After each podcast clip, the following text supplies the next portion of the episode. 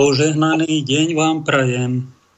Milé poslucháči, vážení poslucháči, pokoja dobro. Tak zvyknem začínať tieto relácie a modlím sa predtým chvíľu, aby to bol niečo z toho svätého pokoja, svätého Božieho dobra. Vítajte pri počúvaní tristopäťdesiatej relácie, ktorá vám pomáha duchovne zbohatnúť. Všetky ostatné relácie vám z rôznorodo obohacujú a vedú k tomu, aby ste obstáli v tomto svete, aby ste sa v ňom zorientovali, nedali sa nachytať, aby ste tam prišli k nejakým hodnotám. Táto relácia musí povedať, že všetky tie hodnoty vonkajšie raz pominú, zmiznú, a zostanú len vnútorné hodnoty, duchovné bohatstvo a bohatstvo pred Bohom. Podobáme sa skoro všetci, až na nejaké výnimky, tomu šťastnému človekovi, ktorému dal v poviedke Leva Nikolajeviča Tolstého nejaký pán, takému mužíkovi podanému: vieš čo, ty si mi tam pomohol, medveď ma chcel roztrhať, tak ty si mi život zachránil, tak ja ti za to ťa odmením, choď a jeden deň, koľko prejdeš, toľko poľa ti dám. A tak naradovaný mužík išiel najprv pomaly, potom rýchlejšie a potom začal utekať, že ja budem zrazu strašne bohatý, Pán mi dal zem, pozemok. To bolo niečo vtedy cennejšie pred sto rokmi ako dnes eurá. A tak začal utekať, utekať. A ešte, aby viacej toho stihol, a ešte začal utekať, že ešte aj tam obíde, ešte aj tomu pán dá, aj ten rybník, aj ten les, a tam pole, a ešte to väčšie pole. Až zinfarktoval a prišielo všetko a nebolo jeho nič. Tak takto sa my pechoríme, utekáme, nadobúdame a zrazu vidíte, že to ide. Niekto nám to chce zobrať všelijakými daňami, likvidáciou normálneho života, zatváraním ľudí, nejakou vakcínou, vraj pandémiou. Tak to vidíte. To je taký predobraz toho, že o všetko prídeme. Pripravte sa na to, lebo mnoho ľudí žije tak, ako keby smrť nemala prísť, a také príslovie: zabudol som na to ako na smrť. No veru, na smrť zabúdame, nemyslíme, občas na ten pohreb, keď nejaký ideme. Sme s Peťom volali pred reláciou v režii, že jeden z nás v slobodnom vysielači, Igor Lacko, operný spevák, chodil aj do rádia, mal aj reláciu o bývaní a zrazu bolo na Facebooku: už je tam, už je na druhej strane. Jeho život skončil. Tak som sa pýtal, či bol niekto na pohreb, tak mu pekne ďakujem, mal by som sa za ňa ako kolega pomodliť, keď sme tu v tomto vysielači nejaký čas potiahli. No mne sa to blíži k šiestemu aprílu, tak sa modlím: Pane, s koncom sveta ešte počkaj, ja by som tak chcel ešte do Veľkej noci dovysielať, do šiesteho apríla, kedy táto relácia bude mať presne sedem rokov a potom, potom si ma už zoberalo, potom už tak takú jednu humornú prosbu mám. Ale ďakujem, ja som cítil, že kedysi budem nejakú tú duchovnú, mystickú školu, som vtedy tak túžil mať. Takých talentov mi nejakých dali. A cítil som, že raz sa s tým aj podelím, nielen, že si to prežijem. Nevedel som, ako to bude, vôbec ma aj nenapadlo, že nejaký vysielač tu bude, že ja v ňom budem, že bude mimo kňažskej služby, to ma ale absolútne nenapadlo. Pozrite, ako to pán riadi a život pokračuje ďalej inými prostriedkami, aj tá kňažská služba. A Pane, ďaká za to. Dnes máme tému tridsať strieborných a nebeská mena. Inšpiroval ma k názvu tejto relácie z tej facebookovej rodiny jeden Ivan Bartek sa volá, nepoznám ho osobne, ale tak nejaký komentár k čomu si napísal k dnešnej situácii aj u nás v spoločnosti, Prečo cirkev mlčí? Pýta sa Iván. Dostala tridsať strieborných. A tak ma to zaujalo. No a tak je to v názve.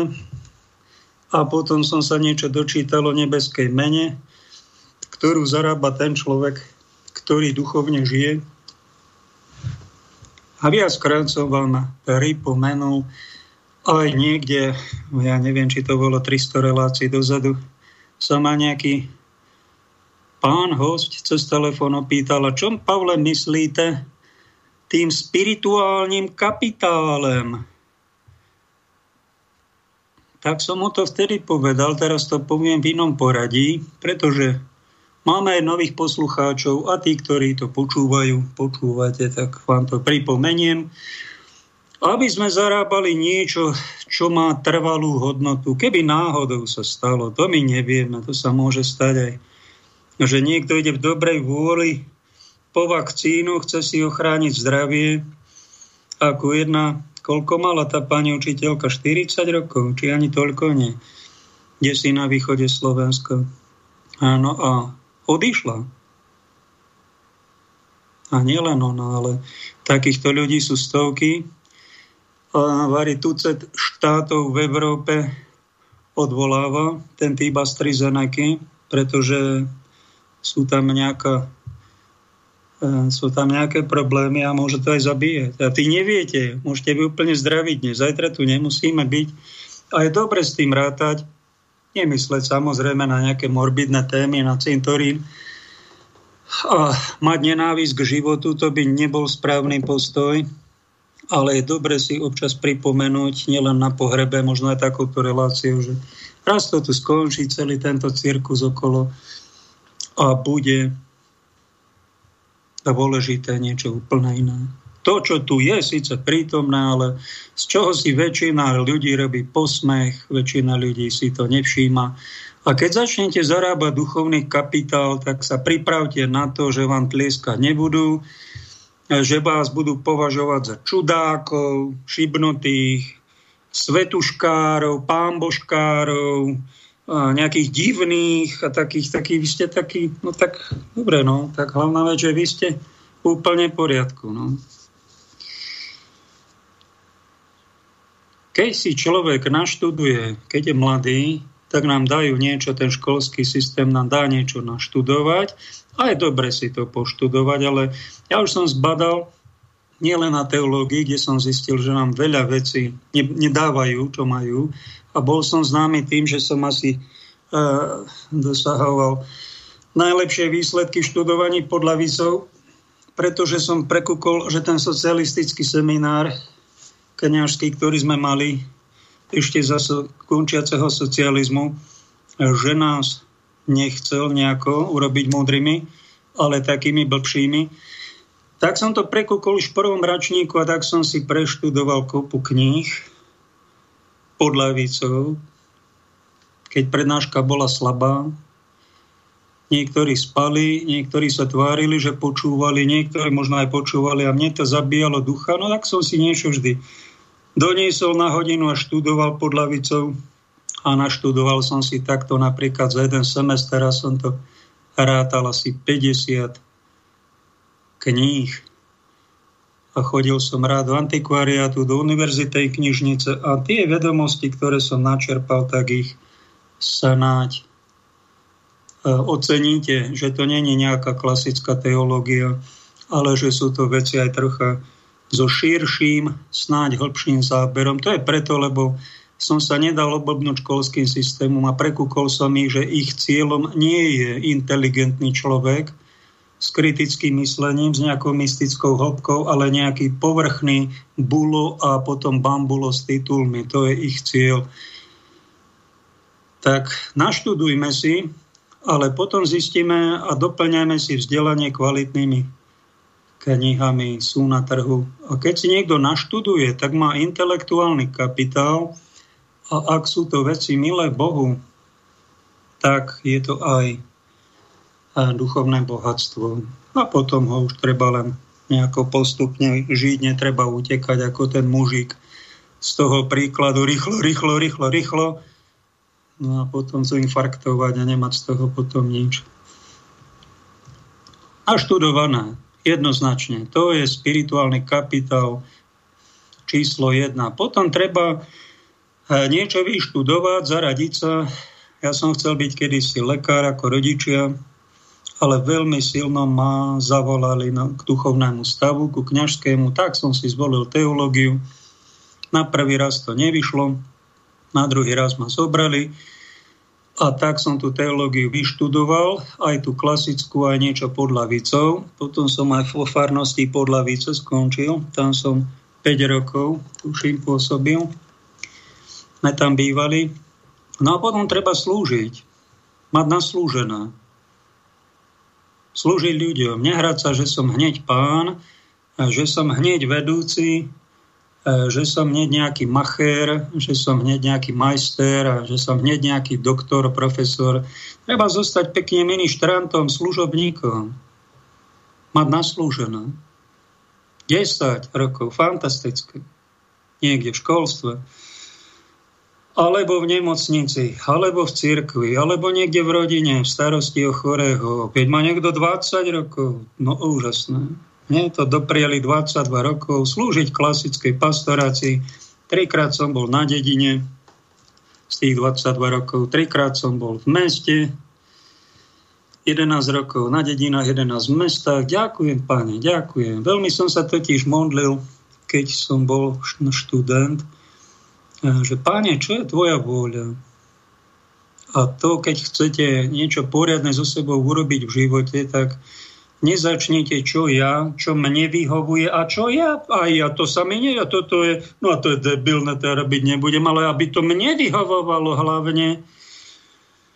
Tak takto rozmýšľa normálny človek, svetský človek, ale duchovný človek dá to svoje ego troška mimo a pýta sa, Pane, čo je tvoja vôľa? To je veľmi dôležité. Mať Boha rád. A keď máte Boha radi, no tak na ňo myslíte, záleží vám na tom, aby ste obstáli pred ním ako pred dobrým otcom. Viete, že rád budete pred ním účtovať a on vás pozná, pozval do života, každému z vás, aj mne, aj vám, dal nejaký originálny plán, niečím vás sem na zem poslal, do ľudského tela vás stvoril, cez rodičov, väčšinou nás tu vychovali v rodinách, sú aj iné prípady, no a teraz...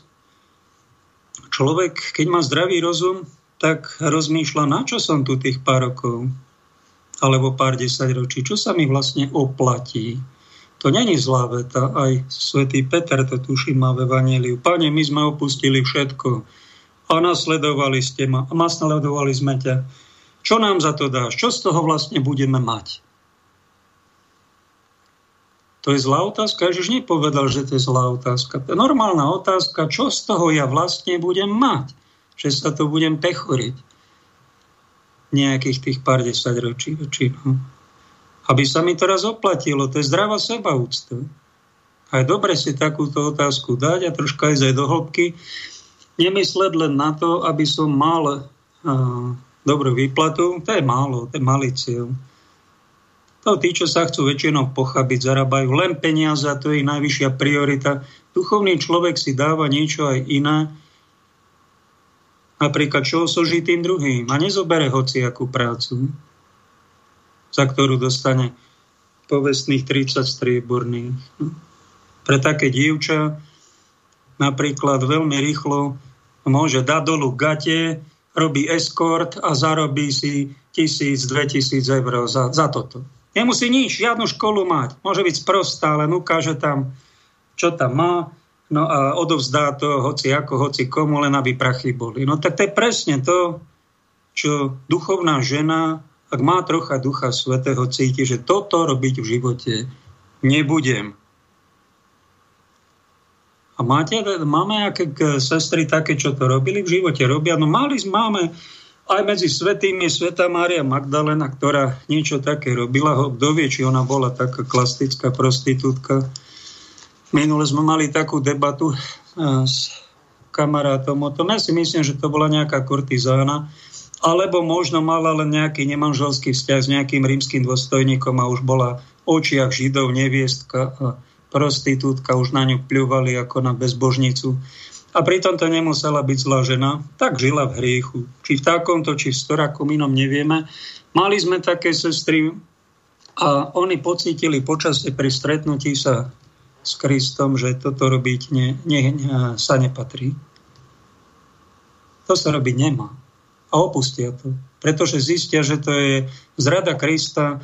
Niečo ako Judáš za tridsať strieborných zradil svojho majstra a potom prišiel na to, že urobil najväčšiu chybu života, obesiť sa išiel.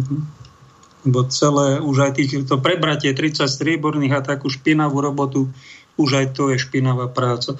A podobne chlap, e, muž duchovný, e, cíti, že samozrejme pomôžem tam, hentam aj v tej firme, alebo v tej redakcii, tam v tej cirkvi, ale ako náhle ten duchovný muž cíti, že ja tu spolupracujem na lži, alebo som v zdravotníctve a dávame ľuďom niečo, čo sa tvári, že je liek a ono im to škodí. Okamžite ten lekár alebo ten človek v tom zdravotníctve cíti, ja nemôžem spolupracovať. Ja nemôžem za takýchto tridsať strieborných zradiť Krista. Taká služba je potom služba otcovi lži. A treba ho opustiť, lebo tam sa zbytočne človek namočí a bude mu to robiť nepokoj, výčitky a zablokuje mu to. Tie vnútorné centra, nebude tam prúdiť život a ten, on sa premení na, najprv na impotenta, potom na hlupáka a nakoniec na démona, keď s tým nič neurobí počas života. Toto my zase cítime, že nesmieme sa klamať, lebo nám beda. Ako náhle by som začal klamať vám alebo komu, začal by som bohatnúť na to, že druhým ubližujem a klamem ich, že im dávam lieky, ja im dávam jedy. To je niečo podobné ako žena, ktorá dáva svoje telo nie z lásky niekomu, a na život, a na rodinu, na lásku, ale na smilstvo. To je začiatok konca. Buď, buď slúžiš mamone alebo Bohu. Pán Ježiš povedal, nemôžete slúžiť aj mamone, aj Bohu. To, takéto skúšky, väčšina ľudí tomu podlieha, lebo vidí tu vonkajšie výhody. No ale duchovný človek tento prekukňa, povie, to je skúška a tu sa musím zariadiť. Tak čo vyhodia ma z nejakej roboty? Pán sa postará o mňa. Pôjdem do nejakej inej roboty. A bude niečo iné. A fakt sa o ňo Pán postará. A ešte okrem toho má možno podobnú výplatu, možno menšiu, ale má odmenu väčšiu, že má pokoj v duši. Tak keď ideme slúžiť, tak slúžme a dajme pozor, aby sme zarábali nebeskú menu, ktorá bude platná pred Bohom, lebo čo niekomu pomôže, keby obrazne povedal, nakradol, poozbíjal by ostatných a rehotal by sa z toho, že sú chudáci, nemajú základné veci, on by mal celé ostrovy a celé mesta a nejaké miliardy. Na čo mu to je? Však to z toho ten človek nemôže mať radosť. Z neho sa stane sociopat, psychopat, šibne mu, prepne mu. Stane sa z neho démon. Tretia vec, ako zarába duchovný kapitál, je treba byť, mať namodlené, vážený. Určite to väčšina z vás, čo mňa takto dokážete počúvať, viete, aj sa modlíte. Blahoželám vám, vytrvajte v tom. To už si potom len treba dať pozor, aby človek sa nemodlil k nejakej modle. A ale modlil sa živému, pravému, dobrému Bohu cez Ježiša. Ježiš nám o ňom prišiel povedať Duchu Svetom. A keby sa ma niekto spýtal, možno aj taký z poslucháčov, ja neviem sa modliť. Čo mám začať? Ako mám? No tak začni ďakovať Pánu Bohu za to, že si sa zobudil. Ďakovať za to, že žiješ. Napadlo ťa, že máš zdravé oči? Tak jedno oko je viac ako miliarda banke. Napadlo ťa to? No ak ťa to nenapadlo, tak ťa to oko musí začať boleť, alebo uvidíš slepého. Keď si to, ak ty to neuvedomíš, tak potom sám prídeš o zrak a zistíš, aký poklad si dostal. A to ti potom otvorí vnútorný zrak a potom začneš ďakovať, alebo to, že rozumieš nejakému jazyku. Máš uši. Minule som vám zalehlo mi v uchu, varí druhýkrát v živote. Prvýkrát sa mi to stalo v nemocnici, keď som tam slúžil. On tam bol kaplán, varí deväť, deväť rokov. Taký problém som mal, tak som išiel. Musel som ísť, bol to veľmi nepríjemné. Aj teraz sa mi to nedávno stalo. Musel mi to pán doktor Bilkovič nejakou veľkou, niekoľkokrát mi dával do uší, vystriekal mi to ucho. Bolo to bolestivé, ale ono to poľavilo a zrazu človek je, ja počujem. Ten mask, ktorý sa tam nazhromaždil, zrazu bol vonku a nie, ja nie, mesiac ne, nešiel von. Bolo to veľmi ťažké, človek nepočul. Podobne sa mi to stalo asi pred mesiacom tu v Tatrách. Tak som si hlavu dával na radiátor, robil som všelijak, keď sa vyčenia, nie a nie. A tak som si spomenul, čo tu ľudí učíš, že sa majú modliť, že Ježiš. Tak som sa sám začal modliť a v uchu som si predstavil svetlo. Svetlo Kristovo a to svetlo. Chválil, začal, začal som chváliť. Chválim ťa, Pane. Ďakujem ti, že mi uzdravuješ to ucho. Vlastne nie, on mi to, to ucho je zdravé, ale je tam, je tam nejaká porucha v tom uchu, lebo to ucho je zablokované. Prosím ťa, uzdrav to. Chválim ťa, ďakujem ti, Ježišu Kriste. Verte, alebo neverte, po, ja neviem, či troch týždňoch, čo, čo som mal zalehnuté v uchu, a nepočul som poriadne, zrazu som sa ráno zobudil a ten mas bol preč. A tie tyčinky, čo som tam ja dával, nie a nie to vyčistiť, ale sa mi to tam... Tak zrazu som to pekne vyčistil, do koša dal a počujem, Pane, ďakujem ti. Počúvať je viac, ako keď má niekto všetky pozemky sveta. To vás napadne možno až vtedy, keď ako ohluchnete, ako pán skladateľ Smetana. Alebo pán, ktorý ešte ohluchol. Beethoven, predstavte si. A keď ohluchol, tak že vraj spravil odu na radosť. Najkrajšiu zo svojich skladieb. Úplný paradox. Tak treba mať namodlené a keď toto je pre teba veľmi vysoký level, čo hovorím, aj k tomu možno prídeš a zistíš, že to funguje a budeš sa tešiť z toho, ak budeš spolupracovať s Kristom sebe. Tak môže človek začať tou vetou, ktorú pravoslavní mnísi jeden napísal, myslím, že sa to Pútnik volá tá kniha. A propaguje jednu vetu, ktorú opakuje. A tá veta znie, Pane Ježišu Kriste, Synu Boží, zmiluj sa nado mnou hriešnikom. A keď ho opakuje človek viackrát, viackrát, tak sa dostáva do hĺbky toho ducha. A keď tam toho ducha Božieho, toho ducha Božieho pustí, tak mu to začne pekne čistiť to vnútro. Ako práčka mu to začne práť. A tá, to, ten vnútorný duchovný svet sa zrazu očistí a ten človek má zrazu, mal možno veľmi smutné stavy, možno nešťastné stavy, že ho frajerka opustila, alebo tam, že ho niekto okradol, alebo že má niekto takú depresiu z toho, čo sa vonku deje, že sa mu nechce žiť. Ak sa začne takto človek modliť, tak zrazu zistí, že sa to prečistí a človek dostane radosť života. Zo života. Je to, tuším, na internete, ak chcete, pustite si to. Dosť dlhá je to pieseň, ale znie to asi takto. Pane Ježišu Kriste, Synu Boží, zmiluj sa nado mnou hriešný. Asi takto. A on opakuje túto vetu, ja neviem, či päťdesiat krát za tých sedem osem minút to malo, neviem. Nádherná pieseň, a to je modlitba. To je modlitba. Takto sa dá modliť. A v pôste zvlášť je dobre si uvedomiť prach. Prach som, na prach sa obrátim. Uvedomiť si, že som aj hriešnik. A keď, si to, keď to tak až necítiš, že si slušný človek, tak ti takú pomôcku dám, že v kláštoroch reholníci, reholníci dosť často opakujú Páne, zmiluj sa nad nami. Páne, zmiluj sa nad nami. A niekto povrch, z povrchu, keď príde, tak povie, to, to č, prečo takto opakuje? Že sa mi nezdá, že som hriešný a zmiluj sa nad nami.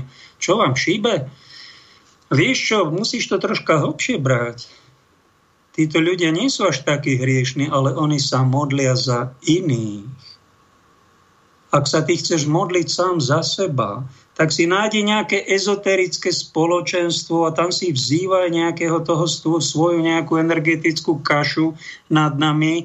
Nech sa ti páči, budeš tam mať bublinu a budeš vzývať seba samého a božstvo sám v sebe a budeš sa myslieť, že ty si už boh a ona je bohyňa. No nech sa vám páči, ale z tohto, tohto spása vážený nehrozí, pretože to je modlenie sa k inému bohu. K bohu sebectva. No a takto začínate a skončíte, že sa budete kláňať čínskemu bohu srandy. Zo všetkého budete robiť srandu. Pôjdete na jogu smiechu a tam budete hrať ako dôchodci ťapi, ťapi, ťapušky. No takto to veľmi vážne začína, takto smiešne to končí na dôchodku. Pretože to je iný boh. My sa modlíme k Bohu živému a pravému, ku Kristovmu Otcovi. A to je nezištná bytosť. Otče náš. A hľadáme, my sa už nemodlíme k nejaké, nie, nieco nad náma, ale k osobe, k dobrej osobe, trom osobám svätým, trikrát svätému Bohu. To je dosť podstatná informácia. A ešte podstatnejšia je, že táto, tieto tri sväté bytosti vyjednatené z Najsvätejšej Trojici, to je Boh kresťanov, sú nezištné. Nemyslia len na seba. A keď sa človek ku nim modlí, tak myslí aj na svojich blížnych. A nechce iba pre seba tú spásu a to pohodlie, ale stará sa aj o iných. A kvindesencia tejto správnej spirituality je, že sme nezištení. A že sa staráme aj o seba, jeden druhého. No a keby sme boli len tej ezoterickej bubline, tak myslíme len na seba a vlastne všetci ostatní sú nám ukradnutí. Tam je jedna taká veta, však to je ich karma, karma je zdarma a nás to vlastne netrápi, nech tam zdochnú všetci. No to je už extrém, to je už satanizmus. Pretože aj medzi ezoterikmi sú niektorí nezištní ľudia, nepoviem, že všetci sú sebci niekedy a my kresťania sme ešte sebeckejší. No a štvrtý pilier duchovnej meny, na ktorú nezabudnime, je mať natrpené. Pán mi dal dosť veľké utrpenie vo svojom živote. Dnes končím tridsaťročnú prácu, ktorá bola veľmi nepríjemná po svojich začiatkoch. A už pána prosím, daj mi, páne, o toho dovolenku. Už je to tridsať ročia. A okrem toho, že som robila nejakého kňaza, že som sa staral o nejakú farnosť a že človek mal nejaké trápenia aj s nejakými a v rodine s niečím, aj z nejaké možno aj zdravotné problémy, tak pán vám dá aj nejakú duchovnú bolesť. No a keď to príde, mne dali kvalitné utrpenie, dosť veľa sa cítim, že mám našporené miliardy duchovné sná, to cítite, že nekecám, keď o tomto hovorím, lebo tak som sa neulieval, keď som do tejto mystickej školy chodil a vo všetkých štyroch pilieroch som sa snažil to neodfláknuť, nechodiť poza školu, neulievať sa, pretože väčšina ľudí sa ulieva a výsledok toho je, že oni sú síce pokrstení, tvária sa, že sú nejakí kresťania, ale ak sa oni ulievajú pri naštudovaní, pri slúžení iným, pri modlení či trpení a vlastne trpeť napríklad nechcú a modlitka len tak rýchlo, rýchlo a slúži to len tak herecky, a študovať to netreba. No dobre, tak nech sa páči, ale výsledok toho je za tie tri desaťročia majú vnútri prázdno a to prázdno sa prejavuje navonok veľmi presne tým, že druhým závidie. Závidie. Tam tam má krajšie telo, hen ten má lepšie auto, tam šľak ma ide trafiť, že tam ten má dom a hen ten to má šľak trafiť, ide, že ukradol milión. A prečo ťa to trápi? No lebo závidí. Chudák. No tak sa chodí z toho spoveda. A nič iné. No tak ale dobre, tak spoveda to je prvá fáza očisťovania, ale tá druhá, že budeš nejaký bohatý a že prídeš k tomu, že sa už spovedať napríklad zo závisti nebudeš, pretože sa budeš cítiť bohatý. Mám to povedať, pane? nebudem sa nadrapovať. Ale poviem, tak keď sa, keď sa pochvascem, tak poviem aspoň, že som hriešník. Celý život, vážený, nejaký Paľo Bakoš chodil na spovede, to sú stovky spovedí. Teraz už tak nechodím, teraz sa snažím, ak niekomu ublížim, tak mu poviem prepáč a ešte ďalšia fáza, že snažím sa už ani to neublížovať, ak náhodou urobím chybu, čakaj spove, ale celý život som sa, ne, nepamätám si, že by som niekomu závidel. A to je asi preto, lebo túto prázdno nemám. Som atypický Slovák, úplná výnimka. No tak niečo ma sem poslali do rady, aby som vás naučil, pretože toto je problém, my si tu závidíme, nie už len nos medzi očami, my si tu závidíme už aj chorobu Slovák Slovákovi. No, takto sme dopadli. A návonok máme imidž, pekné kroje, katolícka krajina, rečičky pekné, vieme všetko, aj sa slušne chováme, aj sa modlíme, ale ak si my závidíme, ak si my nenáv- a sa my nenávidíme, škodoradosne rehoceme na tom, že niekto trpí a robíme mu zle, no tak to sme stále iba čerti. Stále iba čerti. Ešte sme s duchovným životom, prepáčte, nezačali. Tak túto reláciu, aj týchto tristopäťdesiat relácií som vám venoval aj na to, aby som vám trochu napomohol k takémuto stavu, ktorý sám prežívam. Cítim, že to má hodnotu, veľkú hodnotu. Navonok toho nie je ničo veľa na chválenie, čo ja mám. Skorej nemám, ako mám. Ale vnútri mám, Pane, ďaká. A keď zajtra odídem, tak veľká vďaka za to, čo za tie poklady, ktoré si mi dal spoznať a že ste sa môžem s nimi aj deliť. Dáme prvú pauzu, dáme hudobný prediel.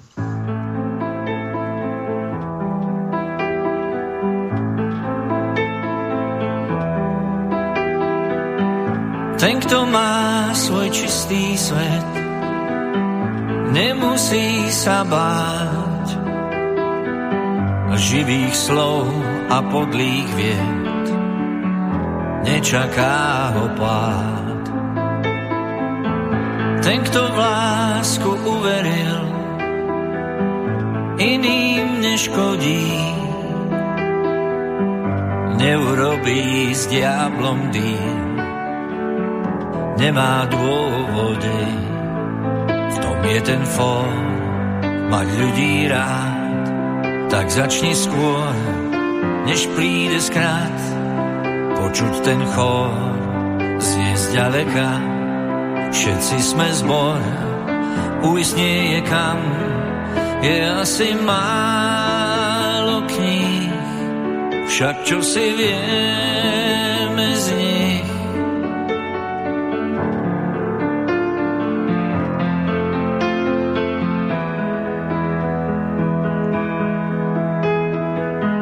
Ten, kto má svoj čistý svět, nemusí se bát živých slov a podlých vět, nečeká ho pád. Ten, kdo v lásku uvěřil, jiným neškodí, neudělá s ďáblem dým, nemá důvody. Máš v srdci led, měj lidi rád a začni hned, než přijde zkrat. Je slyšet chór, zas trochu blíž, všichni jsme zbor, kdy pochopíš, je asi málo knih, však něco známe z nich.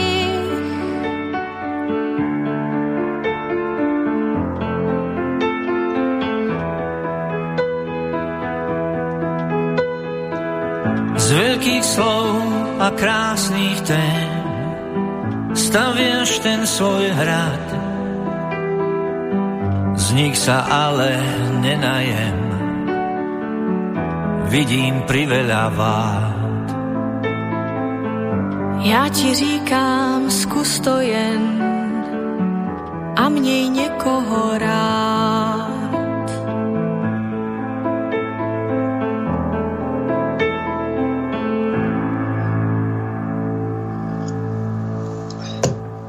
Pozeráme sa na dvadsať korunáčku, možno aj vy. Pozerám sa na ňu. Je to dvadsať korún československých, Jana Moskomenský na té dvadsať korunáčke.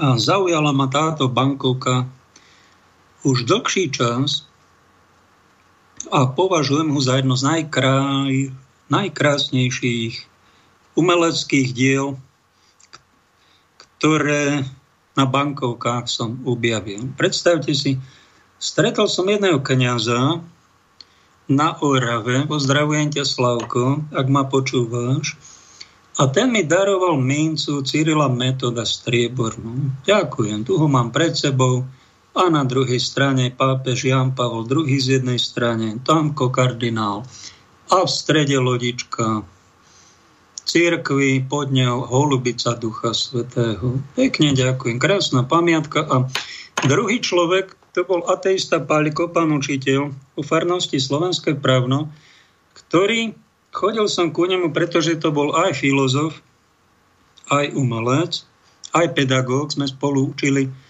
On učil na základnej škole zemepis a ja náboženstvo. Ak sme sa skamarátili, no a on mi ukázal, že tiež a, si cení a váži a, umeleckú stránku peňazí. Čo mi nikto iný nepovedal, tento panateista ma zaškolil a som ma... Vtedy to je žovári dvadsať rokov, som o tom tak začal rozmýšľať. Aha, však tie bankovky majú aj umeleckú hodnotu.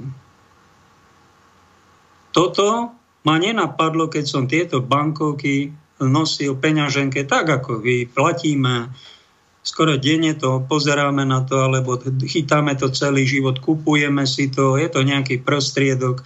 A len to prídem a hneď to dáme a vôbec sa nezastavíme napríklad na touto dimenziou, že tá bankovka má aj umeleckú hodnotu. Tak si ju pozrite. Táto, ja by som túto konkrétne od Albína Brunovského, tieto bankovky, tuším, že keď začala po prevrate Československo obnovená, tak tieto bankovky, alebo ešte predtým, ešte ja nepamätám, či to bolo predtým, či to končil socializmus, musím si to doštudovať. Veľmi krásne, klobúk dole. Aj toto je na nich, napríklad. tridsať strieborných, ktoré dali Judášovi za to, že zapreli Ježiša, predstavte si, koľko to bolo asi hodnoty. Dočítal som sa vám, že to bola asi mesačná mzda nejakého robotníka. Pred dvetisíc rokmi v Izraeli. Čiže obrazne povedané takých šesťsto eur v dnešnej dobe. Čo je zvláštne, že režimy sa menia, padajú, vládcovia sa striedajú a striebro, zlato, jeho cena zostáva. A takúto striebornú mincu som mal nedávno v ruke a na nej bol Jozef Tiso.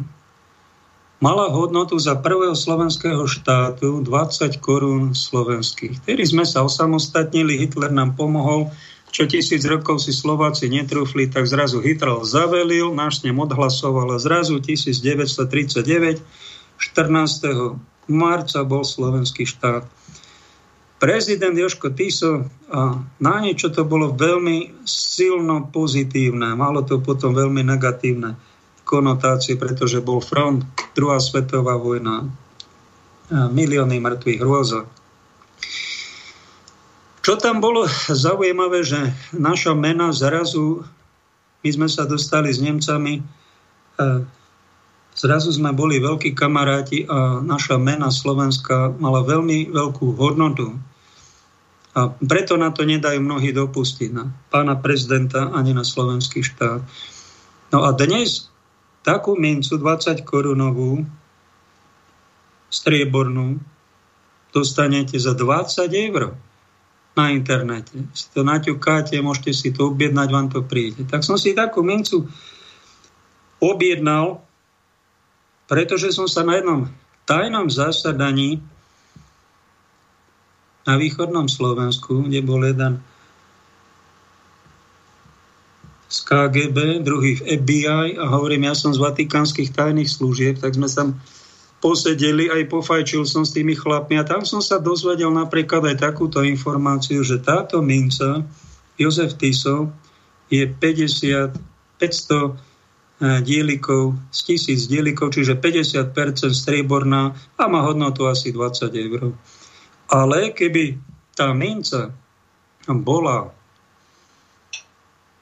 deväťstosedemdesiatpäť, čiže skoro čisté striebro, takýchto mincí bolo za slovenského štátu vyrazených iba asi desať, bolo dané slovenskej vláde, tak má na trhu momentálne v umeleckej sfére, v numizmatici si ho cenia na päťdesiat tisíc eur.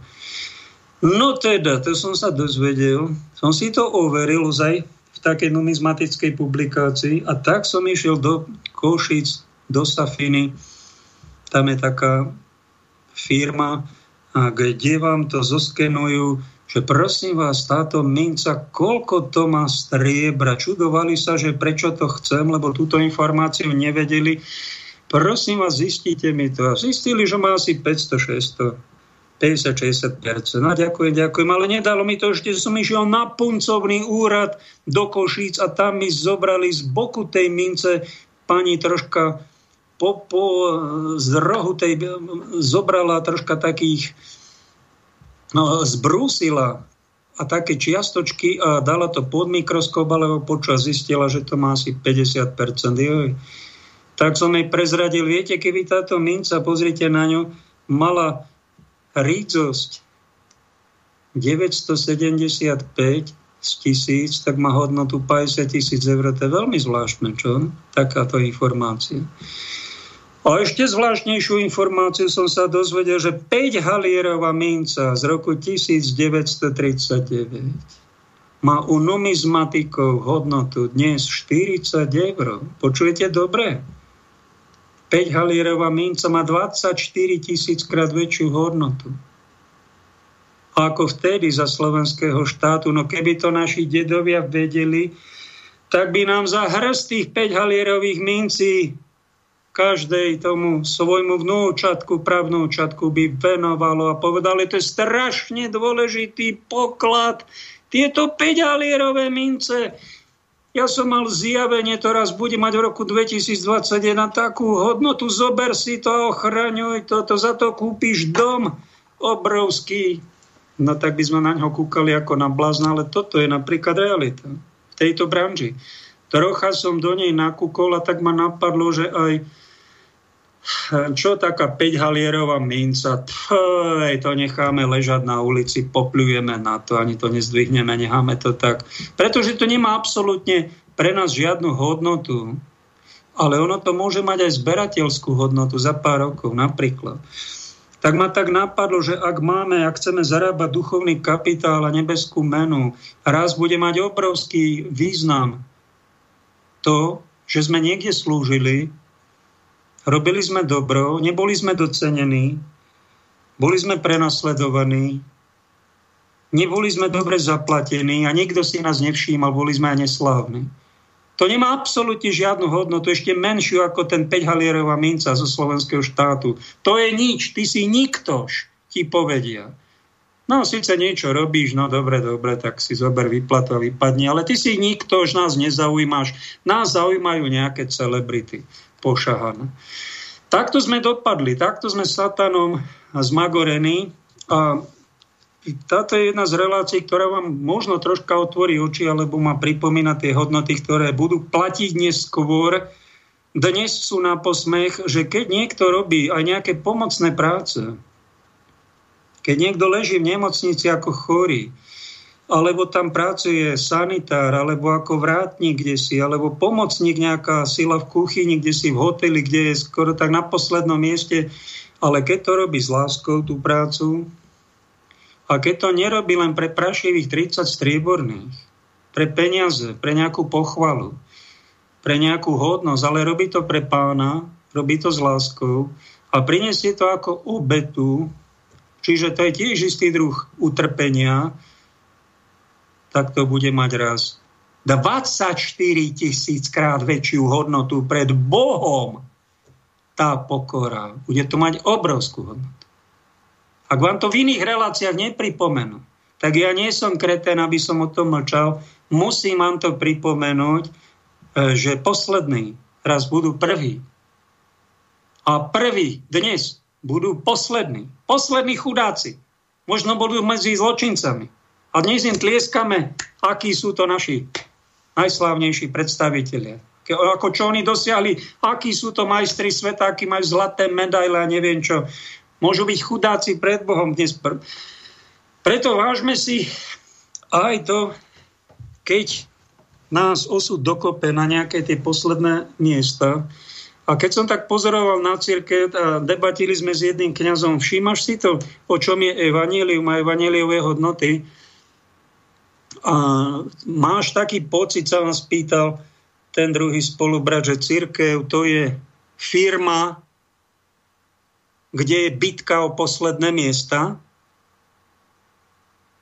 Som mu povedal, nie, je to celkom naopak. No vidíš, tak aj my sme Judáši, sme napáchnutí svetom, napáchnutí hodnotami tohto sveta, v ktorom celý, celý svet je v moci zlého, moci lží, moci nejakého mamonu, a my sme tým svetom napáchli. Na Krista sme zabudli a preto príde nejaký problém a preto cirkvi mlčí. Alebo predstavitelia cirkvi, pretože není v nich odvaha. Nemajú vo veciach jasno. Nie sú to bojovní muži. Sú to takí rúžovučkí pacifisti, ktorí, však no, tak každý kňaz si dá počas roka, je to rúžové A rúžový ornát na tretiu adventnú nedeľu aj teraz štvrtú pôstnu nedeľu. Však to sa dá aj pochopiť, že kňaz, aj pápež, aj biskup musí byť diplomat, musí občas byť aj rúžový, musí aj tých narúžovelých s takou orientáciou pochopiť a nejak ich usmerniť. Ale horšie je, keď v tej rúžovej kombinetke zo ženštelej už aj spáva. Celé kresťanstvo premenil na rúžovo. To si všimol už aj Giovanni Papini. Vy z tej cirkvi máte toľko ružovej, že mi je zle z toho. Taký ste zoženštili. Nuž, to je preto, lebo asi tak jedna, prečo je to? No tak možno je to preto, lebo tie päť halierové mince, to, to, tie posledné miesta a my nemáme za nič. Pre nás sú najdôležitejšie tituly, funkcie, paláce, dobre vyzerať, dobré auto mať a vyzerať a doktoráty mať, ale to, že nikoho si nevyliečil, to sa ťa nikto ani neopýta. Len aby si mal tri doktoráty. A keď sa ťa niekto konkrétne opýta, čo si pán doktor vyliečil, no to tu nie je úplne dôležité, ja som pacienta ani nevidel. Chodím z konferencie na konferenciu a idem po ďalší titul, no tak... Takto aj toto my, ponúk- no, toto my ponúkame, ale to sú šmejdi. No. Toto je už judáštvo. A Judáš, predstavte si, my ho máme vo Svetom písme za najväčšieho padúcha Lotra. O ňom hovorí svätý Ján Apoštol, ktorý ho poznal osobne, že mal pokladničku, spravoval to, čo... do nej apoštoli dali, bol to sponzor, teda z tej pokladničky udržiaval celú partiu apoštolov, sponzoroval aj pána Ježiša, určite mal v sebe aj niečo dobré. Len tam pripomenul apoštolian, že bral si z tej pokladničky a potom aj špekuloval. Aj dnes tak špekulujeme, asi nechceme byť judáši, neviem, či ste to počuli, že ľudia, Slováci sa delia na normálnych a špekulantov. Normálni to sú tí, ktorí aj v tejto kríze nemajú žiaden problém. Chodia po dovolenkách, vymenia si auto každý tri roky a plazmovú televíziu každých päť rokov vymenia. A to, to nemajú žiadny problém, to sú tí normálni. Tých je menšina, no a ostatní sme špekulanti, ktorí špekulujeme ako vy, z podpory do podpory, z výplaty do výplaty a ako túto krízu, kde není roboty, ako prežiť a nezvlčiť sa a nebyť kriminálnik. Takí sme špekulanti. Tak a Judáš začal nejak už aj vtedy špekulovať k Kto vie, či má, čo mal, aké plány. Není to v Evaníliu naznačené, ale je tak, že dostal od veľkňazov tridsať strieborných, aby ho zradil. Ukázal na miesto, tu sa Ježiš chodí modliť, do Getsemanskej záhrady prišiel s faklami, mečmi a s nejakými vojakmi a Ježiš na ňo pozerá, ty si, priateľu, na čo si sem prišiel? A ty si prišiel ako na zločinca s kijakmi a mečmi po mňa?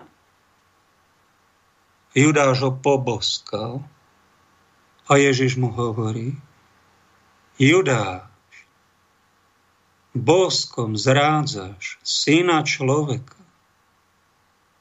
Som tu tak pripomenul, aj vám to pripomeniem. Tu keď telo chlapské ide na druhé chlapské telo, vtedy sa začína zrada Krista. Ježiša zlapali a Judáš sa išiel obesiť. Toľko evanjeliový príbeh, viac o tom sa nedosviete. A ešte, ešte predtým som zabudol, že tie peniaze prišiel vrátiť, pretože si uvedomil, že urobil hriech. Zoberte si tie peniaze a oni, nehaj si ich, to sú tvoje. A tak ich hodil, kde si do chrámu, to sa rozkotúlalo po kostole. Zaujímavý, zaujímavý úkaz. Áno, a on ušiel a išiel si zobrať život. A kúpili za to nejaké hrnčiarovo pole, ak si dobre pamätám presne, tak je to písme. Dánska Los, predstavte si, to je nejaký chlapík, ktorý nám tvrdí vo svojich knihách, že on vyjde z tela, takzvanú exomatózu propaguje, možno si predtým dal aj nejaký nápoj, či ayahuasku, či niečo, neviem, ale že vraj sa tam dostal, z tela odišiel a do tej knihy života Božej, do tej akašickej kroniky nakúkol viacej ako mi ľudia priniesol a vo svojej knihe má napísané, že Judáš mal už pripravenú korunu.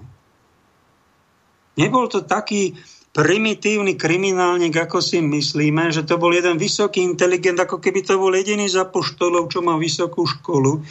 A on plánoval asi toto. A že Ježiš bude kráľ, on je Mesiáš, všetci viete, že je Mesiáš. On robí zázraky také, ako nikto nerobil. Ja som mu kúpil korunu a my ho korunujeme tu v Jeruzaleme a nastane tu Božie kráľovstvo s Ježišom na čele a ja budem robiť ministra financií pánu Ježišovi. Toto bol vraj jeho plán. Zaujímavé, pán Daskalos, toto nám nikto v seminári nepovedal, ani písmo to nehovorí, ani kresťania o tom nevedia. A čo ste sa tam ešte v tej akašickej kronike dozvedeli? No že vraj Judáš išiel Ježiša zaprieť preto, bol tak prešpekulovaný, že jemu nešlo o tých prašivých tridsať strieborných, jemu išlo o väčšie veci, o možno nejakú moc, to nejaký veľký vplyv. Chcel, aby Ježiš už panoval ako ten kráľ a on s tým išiel, že ja ho udám, ja ho zradím a on, keď bude zradený, zajatý, tak ho začnete, budete ho chcieť nejako zmlčať a zničiť a ubližovať, ale Ježiš sa začne brániť a vy všetci popadáte na zadok. A uvidíte, že on je Mesiáš a kráľ. A, uvi- a my spravíme Božie kráľovstvo s Ježišom na čele. Ale vôbec nerátal, že vraj s tým, že Ježiša zlapajú a začnú ho pľovať, udávať, nenávidieť, trením koronovať, bičovať a ukrižovať. S tým, že vraj nerátal, a keď sa už o tom dozvedel, že jeho plán nevyšiel, že Ježiš kráľovať nebude, že skončí ako medzi zločincami, tak zo zúfalstva sa že vraj išiel zmárniť. Toto ste tam, pán Daskalos, na, našiel v knihe života. No viete čo, v Biblii sa toto nepíše, no ale všetci kresťania, zamyslíte sa nad tým, či to môže, to teoreticky aj prakticky celkom možné, že to bolo takto. Že Judáš sa modlil, nech sa stane, Pane, moja vôľa, tak ako ja chcem. A A Ježiš sa modlil: Otče, nech sa stane tvoja vôľa. V tom bol medzi nimi rozdiel. A takto aj my máme nejaké plány s Ježišom. A keď sa my budeme modliť ako Judáš, nech sa stane moja vôľa, tak dajme si pozor, aby sme tak, ako on, neskončili. A keď sa začneme modliť ako Ježiš: Pane, nech, eh, Oče, čo je tvoja vôľa, keď nás život dokope na to posledné miesto, kde päť halierov bude pre nás veľký peniaz, tak sa tomu nečudujte. Pretože aj to môže byť Božia vôľa. Druhý Vatikánsky koncil, na ktorý niekto len nadáva, že aký je to uh, koncil zlý, tak ja som sa tam v dokumentoch, neviem presne, kde dočítal nádhernú vetu, s ktorou zakončíme túto časť. Vo veľkej chudobe sa skrýva veľké bohatstvo. To som si uvedomil, keď ma Pán dokopal na to posledné miesto, ma ponížil, po, pohanil, vykopol, okýdali ma a nemal som kde bývať, nebola robota, nemal som peniaze, nemal som čest. O všetko ma pripravili, ešte sa zo mňa rehotali kolegovia, s ktorými som pred pár dňami slúžil svätej omše, dával si pokoj, bratská láska. A ja som zistil, že aj takto môže pokračovať kňažská služba a Pán ma poslal aj na toto miesto a potom aj na iné miesta, a že v tom veľkom ponížení človek nájde niečo, nejaké veľmi cenné perly, ktoré som nenašiel nikde inde. Dáme si teraz pauzu hudobnú, vlastne nie hudbu, dáme si nahrávku jednu, ktorá je na internete od nášho pána spisovateľa. Po nej budeme počuť snáď nášho hostia Mirka. Ty si rád odvykneš od vyučovania. Áno. Sú aj výnimky detí, ktoré samozrejme. Ale ty, keď do tej školy chodiť nemusíš, tak si odvykneš. Tá, to je ako pracovný návyk. Tá dištančná forma nemôže nahradiť ten... Samozrejme, že nemôže nahradiť ten sociálny áno. kontakt, priamy áno. kontakt. Takže toto, sa, toto tiež dlhodobo nemôže byť. Veď tie decka už neboli pomaly, ja neviem koľko, rok, rok v škole. Áno, áno.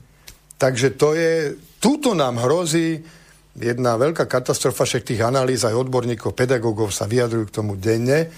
E, tie deti, mám v rodine príbuzných, ktorí majú deti školopovinné, a tie decká už sú z toho, už sú z toho na vetvi, všetky priberajú, ano, pretože hýbať sa nenikde teraz, ano. Tak chodia len do chladničky, uh-huh. na počítač, uh-huh. on sa tvári, že tam komunikuje so školou, on uh-huh. si tam hrá nejaké svoje hry uh-huh. a tak ďalej. Čiže toto je, toto je až nebezpečný vývoj. Testovanie z tvojho pohľadu má zmysel v takej miere, ako je u nás, pretože v takej Tak, taký rozsah testovania som nezaznamenal ešte v podstate nikde v, v Európe. Je to podľa mňa, je to podľa mňa nezmysel. Navyše sa ukázalo, že tá, tá atomová bomba sa nekonala, lebo Sulík. Uh-huh.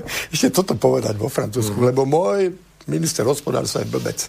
To je niečo uh-huh. neskutočné. Uh-huh. No ale vrátim sa k tomu testovaniu.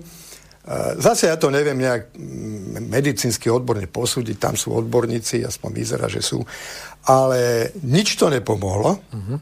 nič to nepomohlo, to testovanie, a ja si myslím, že ak testovať, tak naozaj tam, kde je ten výskyt nejak vysoký, no, ale čo to je, keď máš jedno percento výskyt toho covidu, tak to je zo sto ľudí jeden, tak kvôli ale. týmto ľuďom teraz budeme blokovať celý región, celý okres. Áno, Marica Pirošiková, bývala dlhoročná zástupkyňa Slovenska pred Európskym súdom pre ľudské práva, e, dokonca považuje e, opatrenia počas pandémie k neprimeranému a neodôvodnenému zásahu do ľudských práv. A medzi nimi e, je aj to celoplošné testovanie. Súhlasíš s tým? Tak...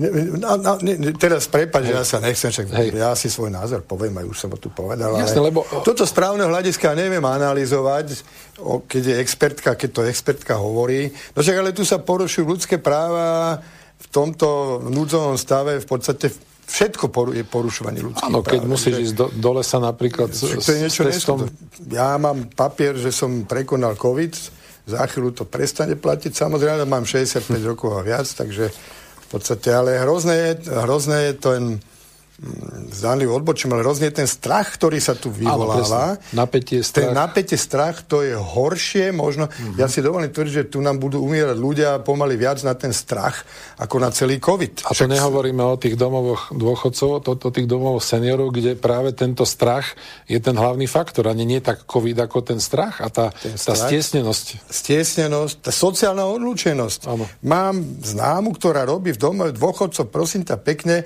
tam kúpila vedúca toho domovu pár tých laptopov, aby mohli uh-huh. komunikovať cez Skype so svojimi vnúčatami, tak tí starí ľudia tam boskávajú tú obrazovku. Uh-huh.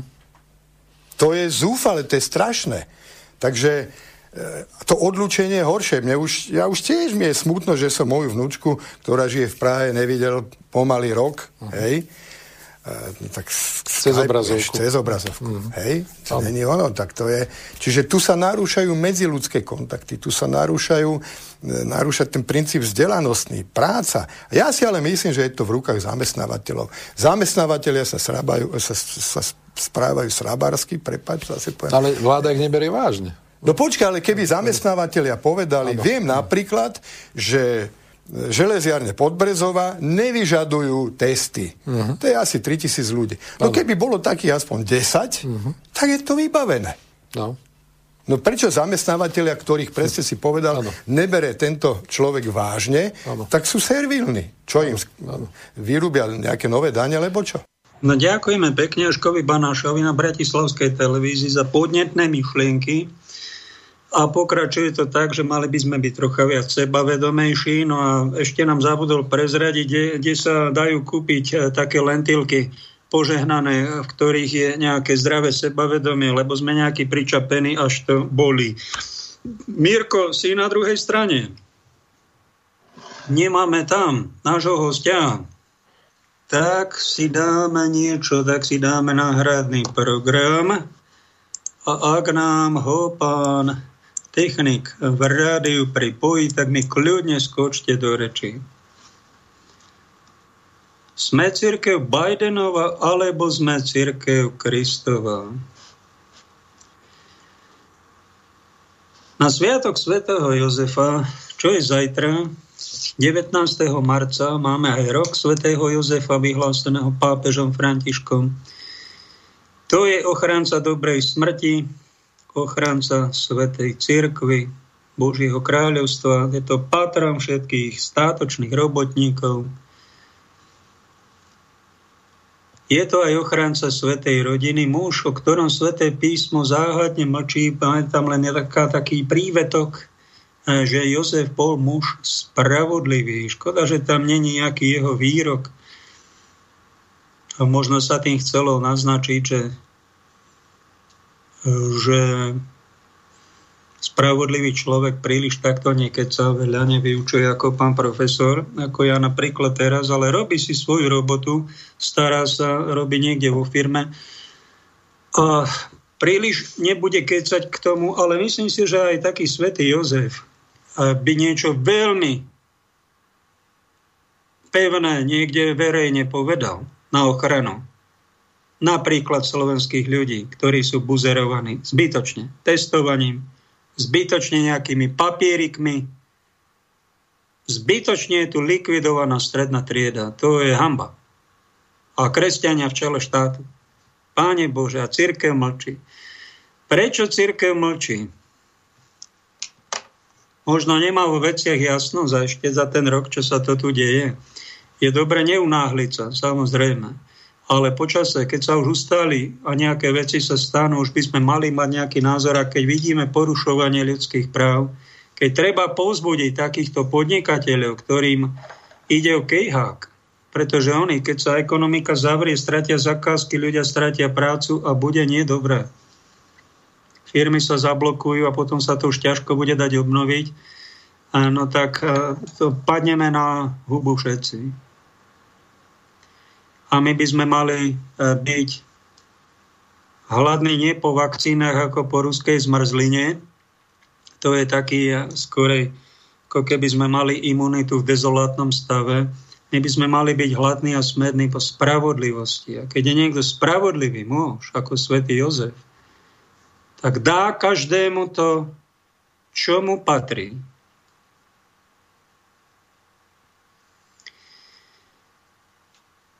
Teraz máme zajtra ôsmy rok, čo je v úrade Petrovho nástupcu prvý americký a jezuitský pápež František. Jeho počiatočná nekonformnosť pri komunikácii bola mimoriadne prekvapivá.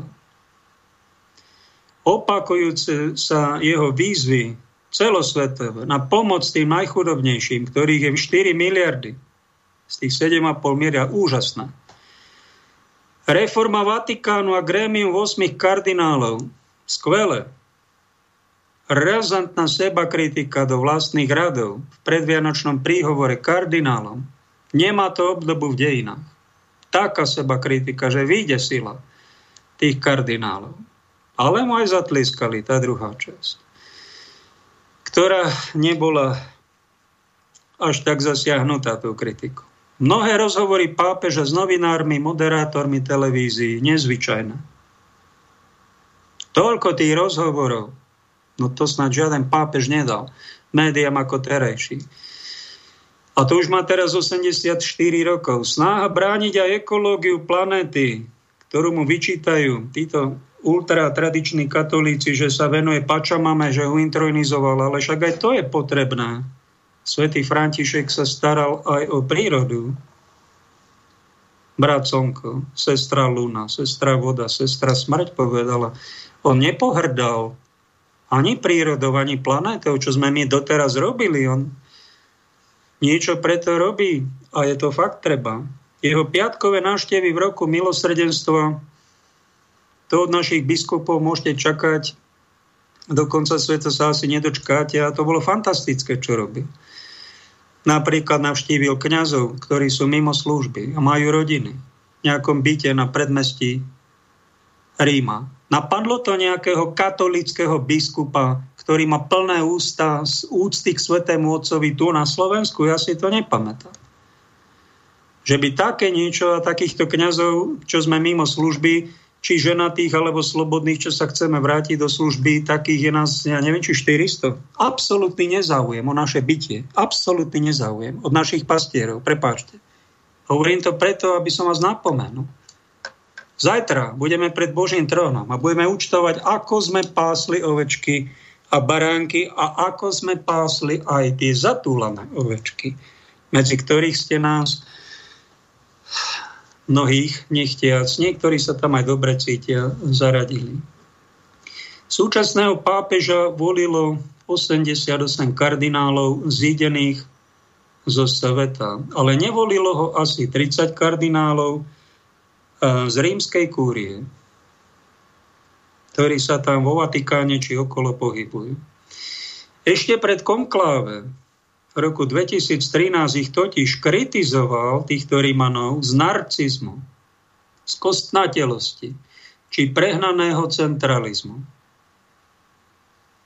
Začal sa prejavovať stále viac progresívne a nedával tomu podľa názoru mnohých primerané brzdy.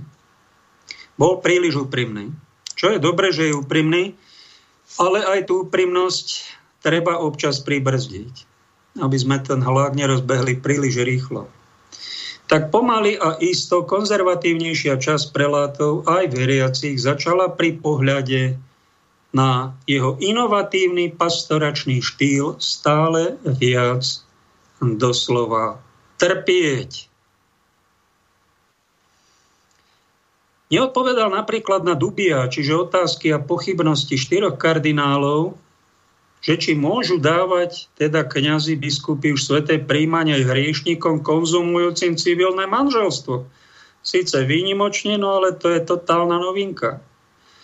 Čo je zaujímavé, v nejakej krajine jednej je to dovolené a v druhej katolíckej cirkvi krajine je to zakázané.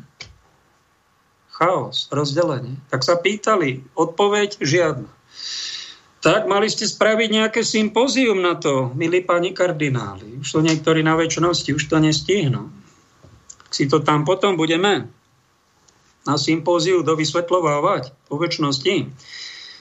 Bývalý apoštolský nuncius v Spojených štátoch, Carlo Maria Viganò ho verejne už dlhší čas pranieruje a doslova aj obžalúva z vážnych zanedbaní jeho pápežských povinností.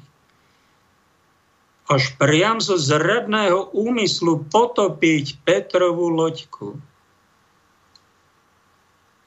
Biskupov, kolegov vyzýva opustiť to hrozivé sprisahanie ticha. Celkom otvorene tu hovorí, že tu prichádza nový svetový poriadok. Je tu nejaký deep state, ktorý poťahuje nitkami a robí si s politikmi, čo sa im zachce, a existuje tu nejaký deep church.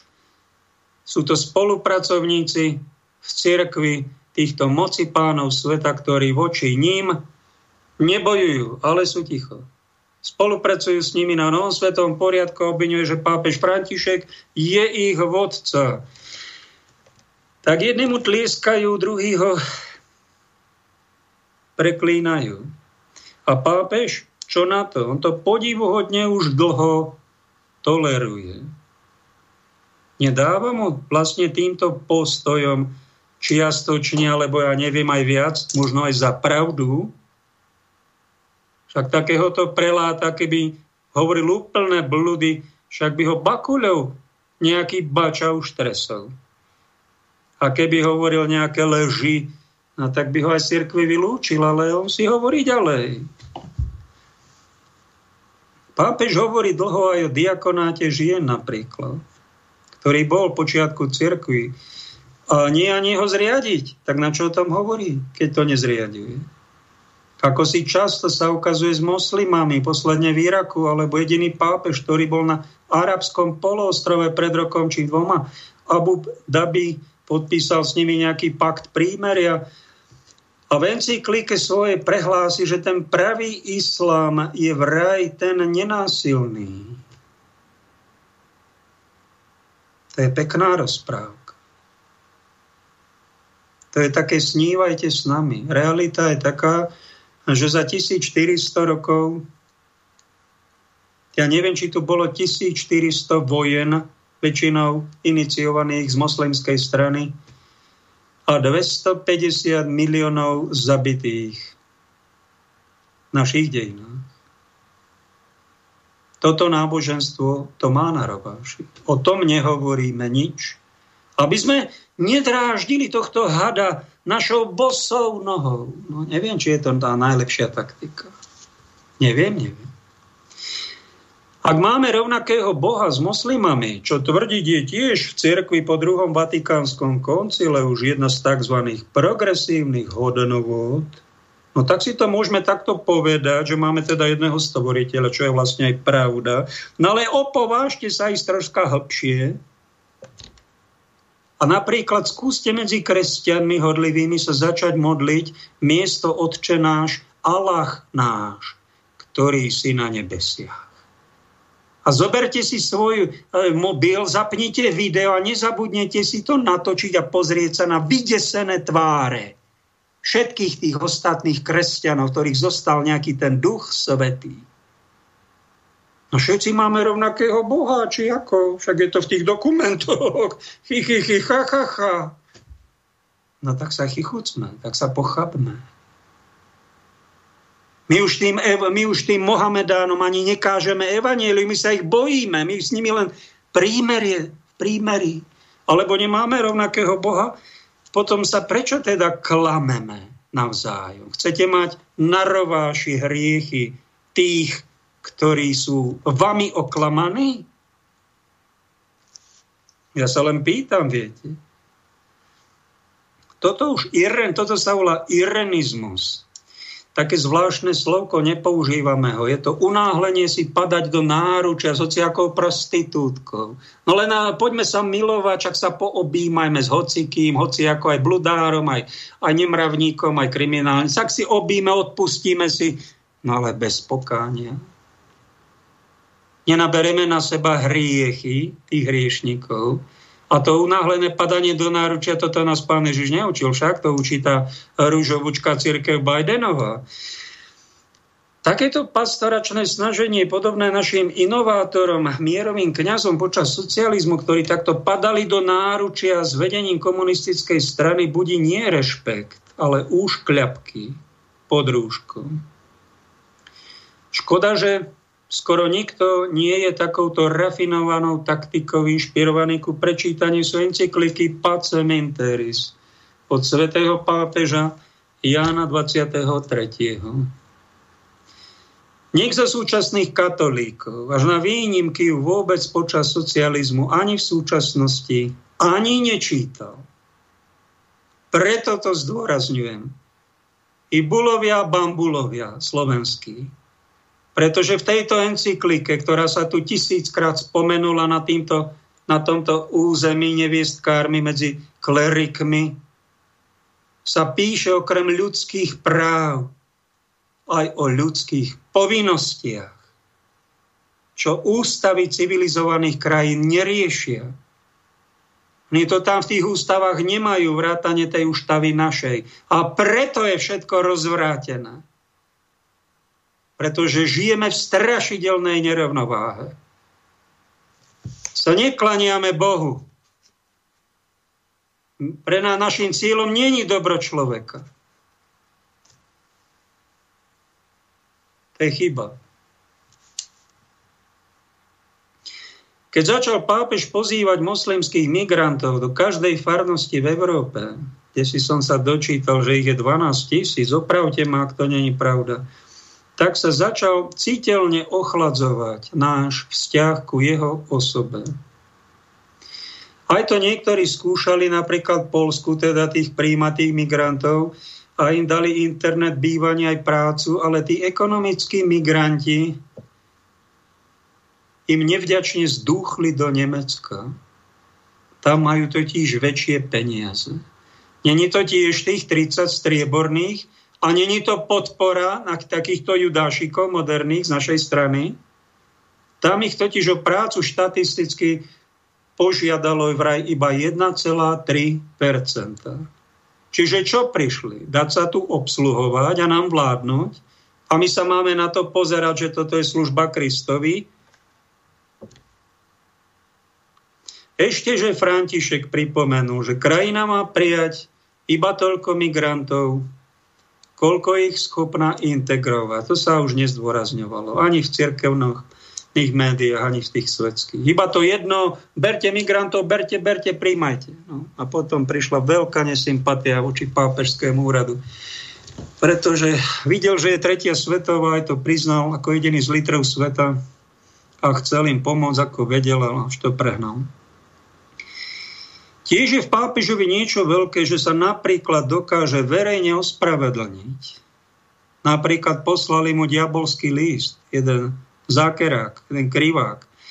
Obvinil tam troch kňazov, že ho zneužili, ako keď bol malé dieťa. Priamo bol zaslaný pápežovi. Ten zasiahol a falošne osoči, spolupracoval na osočenie zlikvidovaní týchto troch španielských kňazov z pedofilných deliktov. To je peklo, čo takí kňazi musia zažiť. A tri štyri roky sa ziš. Civilné súdy, nie cirkevné, pre Krista vrany civilné súdy museli zistiť, že sa tam nič nestalo. A vrátili ich naspäť.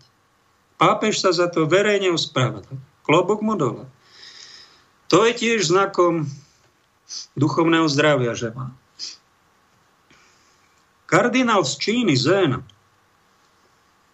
že taký starší pán chcel prísť na audienciu ku pápežovi Františkovi. Aby mu povedal z prvej ruky, ako sú prenasledovaní čínski katolíci. Stalo sa totiž to, že vatikánska diplomácia dala na jednu úroveň karieristov medzi biskupmi a kňazmi a veriacimi v Číne, na jednu úroveň s tými mučeníkmi, ktorí desaťročia trpeli, boli podzemia, boli verní pápežovi a odporovali komunistickej strane.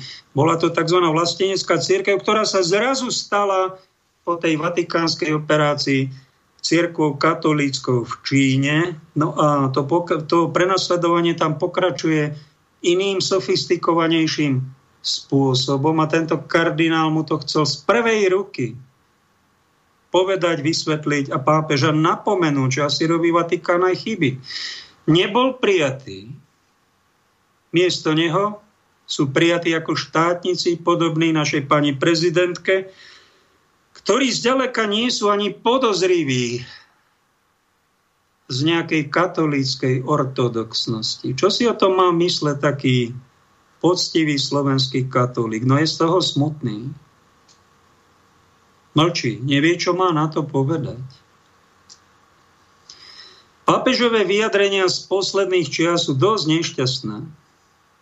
Mám na mysli tie o nutnosti aj povinnosti štátov vytvoriť právne predpisy pre inak orientovaných a dať im civilnú uzákonenie nejakého civilného partnerstva, hoci pápež je proti tomu, aby oni intimne žili. No ale tak keď im to už dáte právne, no tak oni čo myslíte, že sa všetci budú modliť ruženec?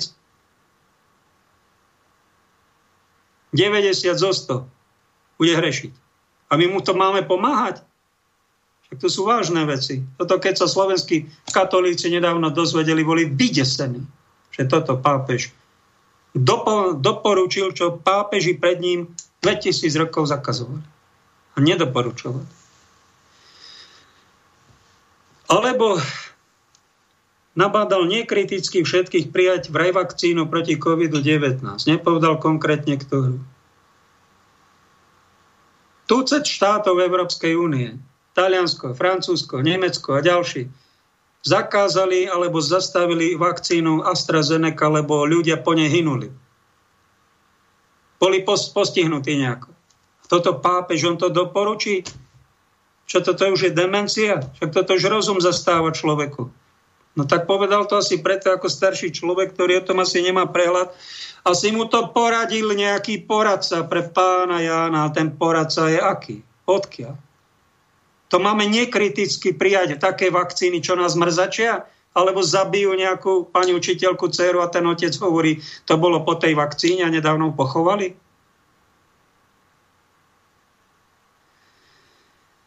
Jej odmietnutie vraj pápež nechápe a veľmi unáhlene to nazvala vraj to samovražda, keď tie vakcíny nepríjmeme. Tieto liečiva obsahujú mikročastice zo ža- zaživa rezaných detí. Nemusí niekto byť kresťan, stačí mu na to trocha srdce z toho vydesený, že takéto vakcíny zo zažíva rezaných detí má do seba prijať. Čiže je v nich nejaká smrť. Niektorých aj zabíjajú. Nevieme, čo majú v pláne napáchať v budúcnosti. Napádajú vraj a preprogramovajú aj našu dé en á, čiže prirodzenú ľudskú podstatu. Experimentovanie cez ne nazvalo už mnoho zasvetených do veci nie ochranou nášho zdravia, ale génovým hazardérstvom. My si všímame takýchto kritických vedcov, odborníkov, doktorov, virológov. Sme vydesení s tým, čo sa tu robí na ľudstve. Aké pokusy, však to ešte horšie, ako tie, do, tie odchody Židov do koncentrákov za druhej svetovej vojny. A môže mať oveľa väčšie dopady celosvetové. A niekto to ide povedať, že to, tá vakcína je priateľná, je normálna a doporučujeme ho. A ešte, ešte tú vakcínu ani nevidel.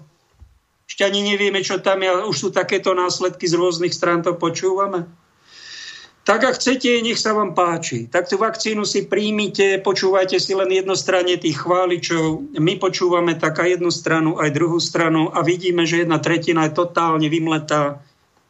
Nechce počúvať iný názor, nech sa páči. Ale nehajte nás, my sme tá druhá tretina, ktorá má v tom jasno, že to nebude podporovať.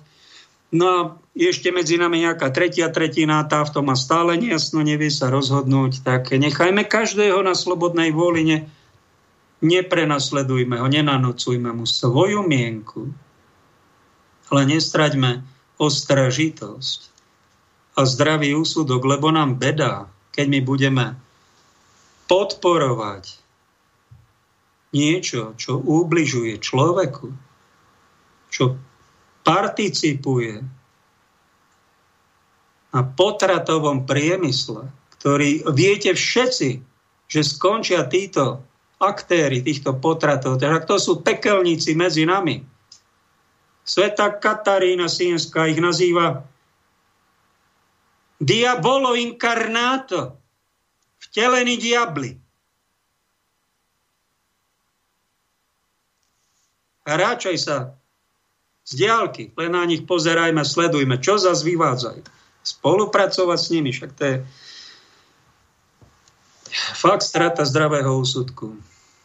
To chcú mať kompetentní aj v cirkvi. Ružovúčkej na svedomí následky tej genocídy pred Božou tvárou. My sme cirkev ružovúčka, my sme cirkev proštátna, alebo sme cirkev Kristova. Preto je podchladený vzťah mnohých katolíkov voči súčasnému pápežovi. V niektorých prípadoch je až na bode mrazu. A jeho emeritúra by ich, tuším, veľmi potešila. Pri modlitbách za pápeža sa o to, tuším, aj horlivo modlia. Sú z tých jeho divných novôd duchovne dobití viac ako z kolapsu ekonomiky či prehnaných epidemiologických opatrení. Títo ľudia sa cítia ako desaťtisíc moslimov, ktorí odišli od moslimov, stali sa kresťanmi a posťažovali si, nás pápež nechráni. Prečo nás nechráni? On ako keby sa kamarátil príliš iba s tými moslimami a my, čo sme sa obrátili na katolícku vieru, my nejakú podporu nepociťujeme. No tak prosím vás, nejakí biskupy, ujmite sa týchto konvertitov, povzbuďte. Pretože cirkev to nie je len jedna osoba. Cirkev to sme my všetci. A takých, čo sú aj takí biskupy, zatiaľ sú ticho, ktorým sa tá vakcinácia nezdá.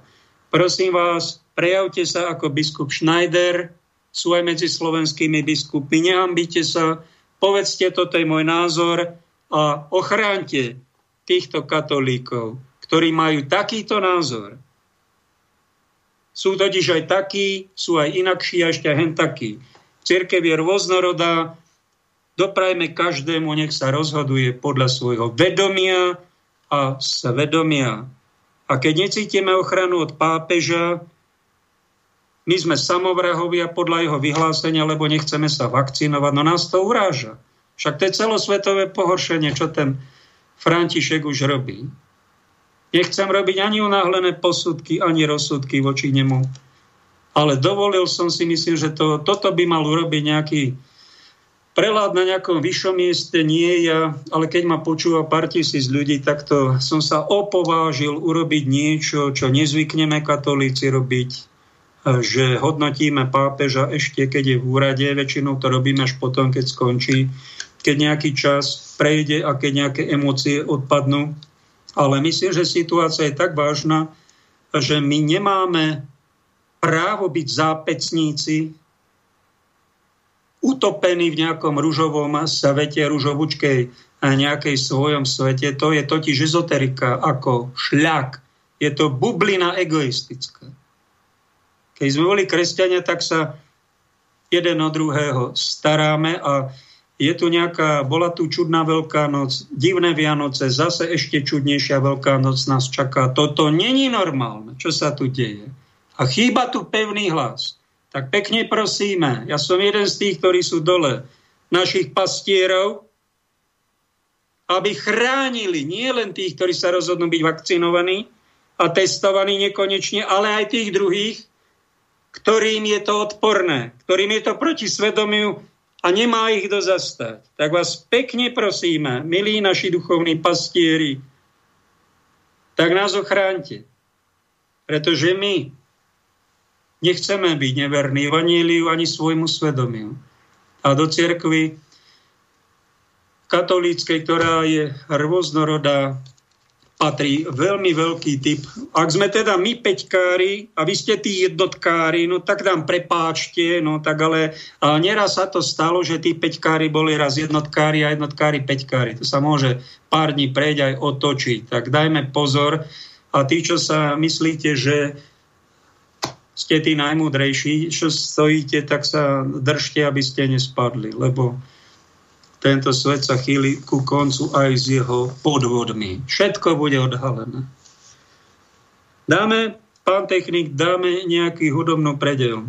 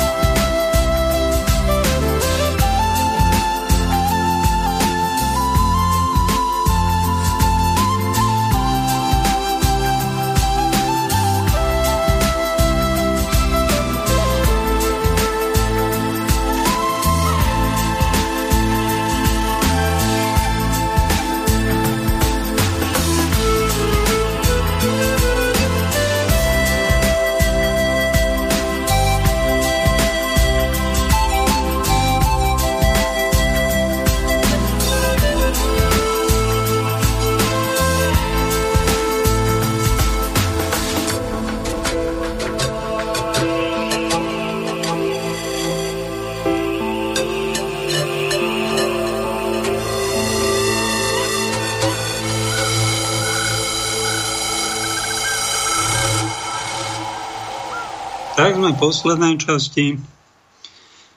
Náš host, ak tam je, tak mu dáme slovo, ale volal mi technik Peťo, že nedvíha, asi ho niečo zašlo, Mirka. To sa občas stáva, preto je dobre, keď má napríklad takto redaktor nejaký plán. Niečo mi vnúklo do obeda, čo keď ti nedvihne? A predstavte, a sa to aj stalo. Tak som mal nachystané, niečo napísané. Pekne ďakujem Kamilovi a Andreji, ktorí ma podporili tento týždeň, tohto Božieho služobníka, a poslali mi niečo na účet, ktorý je na stránke umenie žiť bodka e u. Veľká vďaka im, nech vás Pán žehná. Sú také extrémy, ktoré som spomínul, že niekto ako byzantský katolícky patriarchát hovorí, že to je už skoro čipovanie, toto vakcinovanie, a že je to prekliatie, príde z toho, že to je len zlo. To je jeden extrém. Druhý extrém je nekriticky vakcíny príjmať a povedať o nich, že sú priateľné, a ešte ani nevieme, čo, o čom to je. to je extrémizmus. Radšej byť tak niečo medzi tým a počkať si, že vraj nejaká vakcína Mír, ani nie Sputnik, čo je na jeden typ koronavírusu, nejaký Mír má prísť a ten bude na všetky typy koronavírusu. No tak čo sme sa náhľali? Sme to mohli riešiť aj troška s nadhľadom miernejšie.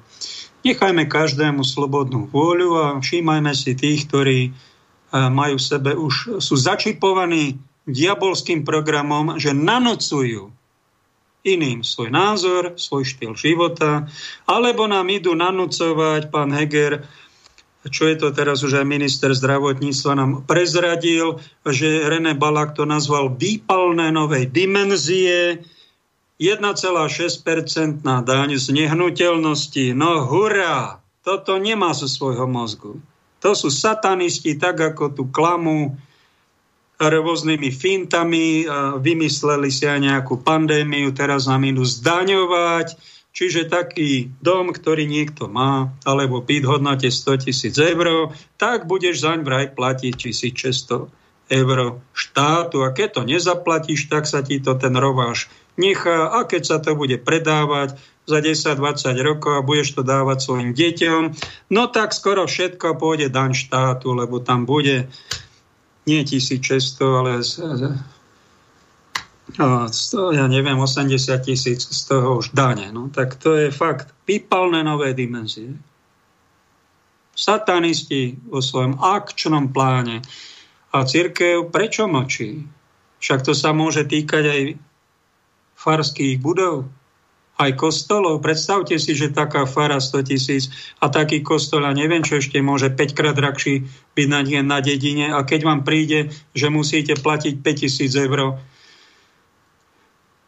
za rok za svoje budovy, však to zlikviduje tú cirkev. Nehorázne niečo. Ten komentár Ivana Barteka, prečo cirkev mlčí, dostala tridsať strieborných.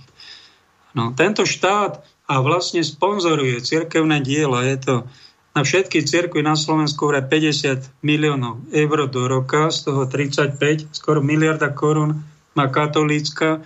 No a tá cirkev funguje. Však to sú tisíce zamestnancov, stovky inštitúcií, milióny ľudí. No ale my nemôžeme byť ticho, keď sa tu robí výpalné. Keď tu polícia buzeruje zdravých ľudí. Keď sú tu doslova neprimerané epidemiologické opatrenia. Ako keby tu bola ebola. Keby tu bola ebola, tak je to v poriadku, to sa dá pochopiť všetko. Aj tie vakcíny úplne experimentálne alebo na hrane znesiteľnosti, keby ľudstvo vyhynulo. No tak ale tu není taká situácia. Podvod. Podvod. Nejaká silnejšia chrípka. Aj bez vakcín by sme to tu vyliečili nejakým ivermektínom alebo niekmi, alebo domácou liečbou. Tak by sme mali normálnu imunitu, tak to už je oslabené dávno, ale to umelo a vyživované. Umelo sme tu buzerovaní a všetko je tu umelo demolované. A ako to povedal na Infovojne Noro, Kocúrkovo oproti nám sa javí ako vysoko organizovaná spoločnosť. A ironicky dodáva Norbert Lichner, jediná pandémia, ktorú treba zničiť, je ste vy, stredná trieda. Toto je systematické ničenie malého a stredného podnikania. Nedošlo vám ešte, že o žiadnu pandémiu tu nejde? Pán poslanec Voľný jednu z takých vied zaujímavú povedal, že on má pocit, že je to nastavené tak, aby to trvalo čo najdlhšie, aby to zlikvidovalo čo najviac z tej ekonomiky, by to položilo všetkých, nielen dostrašilo, aj položilo, a potom, aby sme boli na kolenách, aby sme prosili moci pánov tohto sveta o nejaké pôžičky, dlžoby, aby sme boli ešte väčší otroci, ako sme, boli sme len hypotekárni, teraz už budeme nadnárodní, alebo aký, a oni, aby rozhodovali o vašich majetkoch. Ako keby im bolo, to sú, toto sú jasné znaky, vážení, že tu sú posledné časy a toto sú záverečné sadistické útoky týchto sociopatov na ľudskú civilizáciu. A všimnite si, že my sa už ani nebránime. Ani nebojujeme, už len sa krčíme, príjmame a každý deň sa dozvedáme, čo kde zase títo lapaji vyviedli a títo naši vrajkresťania s tým spolupracujú. A my sme z nich smutní. Toto sú kresťania a taký pán, čo odišiel, pán minister Krajčí, pán doktor, otec štyroch, piatich detí, kresťan, vraj obnovený Duchom Svätým. Položili ho, prezidentka mu povedala, viete, čo odchádzate, neberte to ako obetu, no ale on je obeta. Nejaký Sulík si povedal, tento minister z Remišoho musí padnúť, tak on padol, odvolali ho a zase on, Sulík povedal, že my odchádzame. Však to je, to, to je také kocúrkovo. Poslala mi tu z Nitry sestra Rúd zaujímavú uputavku. Je to aj karikatúra, je to aj taká glosa. Na Facebooku mojom mene si to nájdete. Prečo sa pápež chystá na Slovensko? Pretože Boží hrob už videl, Božie telo tiež, ale takéto dopustenie Božie, ako je na Slovensku, to ešte nevidel. A je tam zhrozený výraz, fotka, ako sa na nás príde pozrieť. No tak ako humor je to dobré, ale ako realita je to, to už není smutné, to už je tragédia. Tragédia, vážený, a táto tragédia pre ľudí, ktorí nemajú Ducha Svätého, bude stále väčšie rozmery nadobúdať a my, ak máme nejakého ducha, nestrácame troška nadhľad, ak ste to prekukli, že tu o pandémiu a nejaký vírus nejde, že to je nejaký paraván a oni si tam robia nejaké hry a nastavujú to tak, aby im to vyhovovalo na tú záverečnú scénu, na príchod Antikrista na jeho vládu, tak zistíte, že to je groteska. Groteska. Celá naša slovenská vláda, aj títo kresťania. Keby taký pán minister bol osvietený Duchom Svätým, chudák, bol taký unavený, zničený za rok toho, ako to viedol. Som sa včera s jednou pani doktorkou rozprával. Počúval som ho, ako je to ťažké v nemocniciach. A ako ja tam nevidím, som teraz takto nevidím. A ako tam je, ako to tí zdravotníci majú náročné. Ako tí pacienti ťažko dýchajú. A to sa, a tamto máte pravdu. Bojujte, nech vás Pán žehná, nemáte to tam ľahké. Ale počúvajte aj nás, čo sme troška nepotratili s nás zdravý rozum a máme nejaký ten nadhľad. Tak mňa tak ako napadlo, ako laika, ktorý s dovolením som z lekárskej rodiny, nemám síce múdra, ale nejakej tej nemocnici som skoro desať rokov odrobil, tak mám k tomu aj nejaký vzťah, tak ma napadlo. Ak je toto pandémia, ak je tu nejaká niečo zdravie ohrozujúce obyvateľstvo celosvetové, ako je možné, pán minister zdravotníctva bývalý, že vy počas celého roka ste sa nerozčúlil a nevynadal ste verejne pánu premiérovi, ako si to môžeš, Igor, ty zobrať a dirigovať celú túto pandémiu, však ty tomu nerozumieš. Ty nie si lekár, tu sa ide operovať pacient, ty budeš ticho a budú operovať tí, ktorí sú chirurgovia, ktorí tomu rozumejú. A ty, prosím ťa, zober si tajné služby, tam zatváraj kriminálnikov, tam zatváraj mafiánov, zlodejov, v tom si dobrý, nech sa ti páči, tomu sa venuj, ale zdravotníctvu daj pokoj. Alebo ak to neurobíš, ja to vykričím národu, že si absolútne nezodpovedná bytosť. A skončím vo svojej funkcii. Prvý, prvý mesiac. Toto by mal urobiť minister zdravotníctva, keby mal nejakého Ducha Svätého. Keby mal zodpovednosť za zdravie svojho obyvateľstva a pod sebou armádu zdravotníkov. Keďže to neurobil, tak pravdepodobne tu nejde o pandémiu, a o nejaký vírus, je to, ako sám povedal, není to až taká strašné, však to Igor zvládne. A on sa testíkmi zabáva, pretestúvava, sto milióny tu míňa a pán minister tu nedávno ako vraj jediný minister v Európskej únii schváli na to nejaký liek, Ivermectin tuším, ktorý tu je štyridsať rokov a za nejaká lepšia jeho verzia dostala Nobelovú cenu za antiparazitikum v roku dvetisícpätnásť, neviem, či to presne pamätám. On to schváli, pretože ten, však ale toto hovoril už pán Krčméry pred rokom v apríli, že my máme na toto liek. Netreba tu vakcíny a my tým liekmi, ale nie sú registrované, to je problém. Tak prečo ste kresťania plný Ducha Svätého neudreli a neschválili to už pred rokom, ale teraz, keď to máme už šesťsto tisíc Slovákov, tuším má možno aj milión, však je to, vy tu môžete testovať, koľko chcete. Aj tak sa to tu premorí, už to možno máme všetci, len nemáme príznaky a nemáme všetci testy, len štyridsať percent. To vás nenapadlo, že tu ide o niečo iné? Veľkej pravdepodobnosti toto, táto šaškovanie, táto groteska. Tu nejaký politik, ktorý sa do zdravotníctva nerozumie, on sa hrajká s testíkmi a ide sa poradiť s Angelou Merkelovou, čo má robiť a kde má to nakúpiť a vynadá Sulíkovi, že to nenakúpil a vynadá mu, že je zodpovedný za štyritisíc mŕtvych. Však to sú, toto je nehorázna groteska. Tu by mala cirkev pozdvihnúť hlas a povedať, vy tu páni, čo šaškujete? Vy sa nehambíte? Tí ľudia nemajú robotu, majú hypotéky. Nemôžu chodiť do roboty a vy si sto miliónov sem, sto miliónov tam. Vy sa nebojíte pred Bohom, že sa prepadnete od hamby? Takáto tupóza na Slovensku, katolíckom.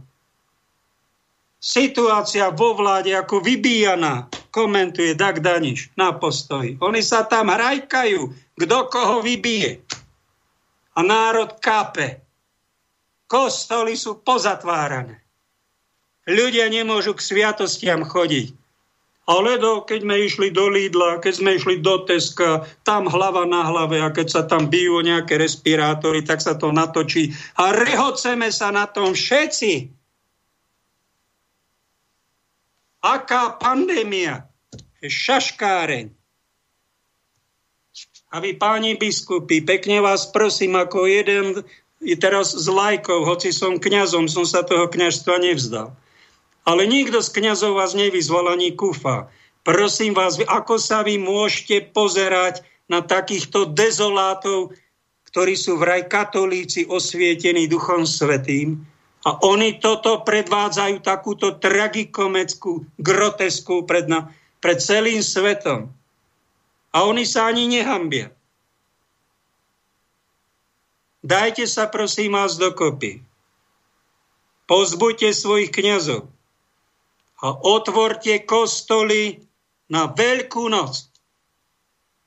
A pohrozte im, ak neprestanete s touto šaškárňou, tak vyzveme celý národ, aby otvoril reštaurácie, bary, hotely, prevádzky a vypískame vás. I takúto šaškárskú vládu judášsku, ktorá si ctí nejakých tridsať strieborných, nemôžeme vážiť. My nechceme byť klamaní. My nechceme byť takto okrádaní. My sme slušní ľudia, a chceme dôstojne žiť. Toto ma napadlo pri tejto téme. A keďže to takýmto tónom, takýmto hlasom v cirkevnom prostredí nepočujem, no tak tu sa troška zahrajkám. Snáď príde niekto na to, že to sú není úplná hlúposti ani hlúpy tón, pretože to primeraná takej situácii, ktorá je tu okolo nás. A toto kocúrkovo, my sa tu pod tými respirátormi pochechtávame, uškrňame, hráme sa tu a vlastne nebereme to vážne. Život nebereme vážne. A čo je tragickejšie, nebereme vážne ani vieru. A potom si tí chruňovia z toho bunkra, tí piráti, čo majú všetko v rukách, sa z nás rehocú a robia si s nami, čo sa im zachce. To preto, lebo sme zružovateli. Ružovučké kresťanstvo vyznávame. Ako takí kinderkovia. Tu není dospelej viery. Ako môžu mať ľudia k takejto cirkvi rešpekt? Ako? Keď sa vám odhlási dva milióny ľudí, tak sa nečudujte z cirkvi. Potom sa snáď zamyslíte, že sme niekde urobili chybu. My vlastne poslúchaním týchto nariadení a likvidovaním cirkvi, zatváraním kostolov, likvidovaním sviatostí, my vlastne podporujeme týchto antikristov. Povinnosť biskupa je hovoriť pravdu. Nebáť sa nikoho, žiadneho vlka. Či má meno minister, či má meno premiér, či má meno nejaký komisár z Európskej únie. Povinnosťou katolického biskupa je hovoriť pravdu, nikoho sa nebáť, chrániť ovečky a baránky. Toto nám povedal môj svetiteľ Rudolf Baláš. Tresol bakulom, keď niekto robil švindle. A za toto sme si ho vážili. A teraz poviem aj o druhý príklad. Prepáč mi, Jožko, že ťa prezradím. Pred ním bol sedemnásť rokov diecézu viedol, Rudolf Balážu viedol dvadsaťjeden rokov. A predtým bol Jozef Feranec. Bol som v jednej farnosti, kde on bol, ja som tam bol štyri roky farár na Turci. On tam bol farár asi šesť rokov. Ľudia si na ňo spomínali. Bolo to nejakých možno tridsať rokov predo mnou. Nepovedali na ňo zlé slovo. To bol tak dobrý, jemný, inteligentný, poriadku milovný, decentný človek. Jedna pani, čo ho poznala, povedala, to bol magister elegancie. Taký poriadok bol na jeho fare.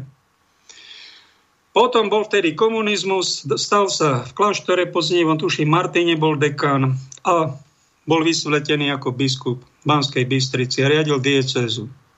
Ale on sa choval tiež nie ako muž a chlap voči štátnej správe, ale snažil sa im vo všetkom vyhovieť, vo všetkom poslúchať. Som sa nedávno dozvedel, že nejakému cirkevnému tajomníkovi či Bratislave, či Prahe dal, podplatil desať tisíc korún, mu dal, aby mu zobral nejakých bohoslovcov sedemna, ktorí mu zakázali, aby, aby, aby, mu, aby tí bohoslovci prešli. Ja neviem, či niekto z mojich spolužiakov, či ja som to nebol, čo nám takto napomohol, aby sme boli kňazi. Bola divná doba, len radikálne sa proti týmto moci pánom nepostavil, ich hriechy nepomenoval a nepokarhal. A spôsobilo to to, spôsobilo mu to na psychiku, že z tohto dobrého, inteligentného, dobrotivého človeka sa stala s prepáčením duchovná. Nechcem to prezradiť, to je to pán biskup, ale jednoducho človek, ktorý opakoval, aby štátna správa, áno, nech tej štátnej správe, áno, tá štátna správa. A už len tá štátna správa a začal z toho s prepáčením blbnúť. Pretože tie hriechy komunistov prišli do jeho psychiky a stratil tento náš pán biskup rešpekt a úctu. A videli sme, že takto skončiť svoj život nechceme. Hriechy kapitalizmu sú väčšie. Desaťkrát, stokrát, možno tisíckrát horšie, ako sú hriechy socializmu. Dajme pozor, milí bratia, aj milé sestry, ak my budeme mlčať, nepomenujeme priamo nejakú lož, že je ložou, krivdu, že je krivdou, neprávosť, že je neprávosťou a že sa to nemá a že raz prídeme na Boží súd, to je naša povinnosť totiž. Budeme ticho, budeme čakať, kým to prehrmí. To je naša najväčšia chyba nášho života. Z Kristových učeníkov, ktorí zarábajú nebeskú menu, sa stávame judášikmi, ktorým ide o ich prídel a pohodlný život, o ich tridsať strieborných a Pôjde to do našej psychiky, že zblbneme z hriechov moci pánov tohto sveta. To je posolstvo dnešnej relácie. A ak naň nezabudnete, tak vám blahoželám. Pretože tádiaľto cesta vedie. Najprv si to je dobre uvedomiť a potom niečo také možné robiť. Pekný zvyšok dňa vám prajem.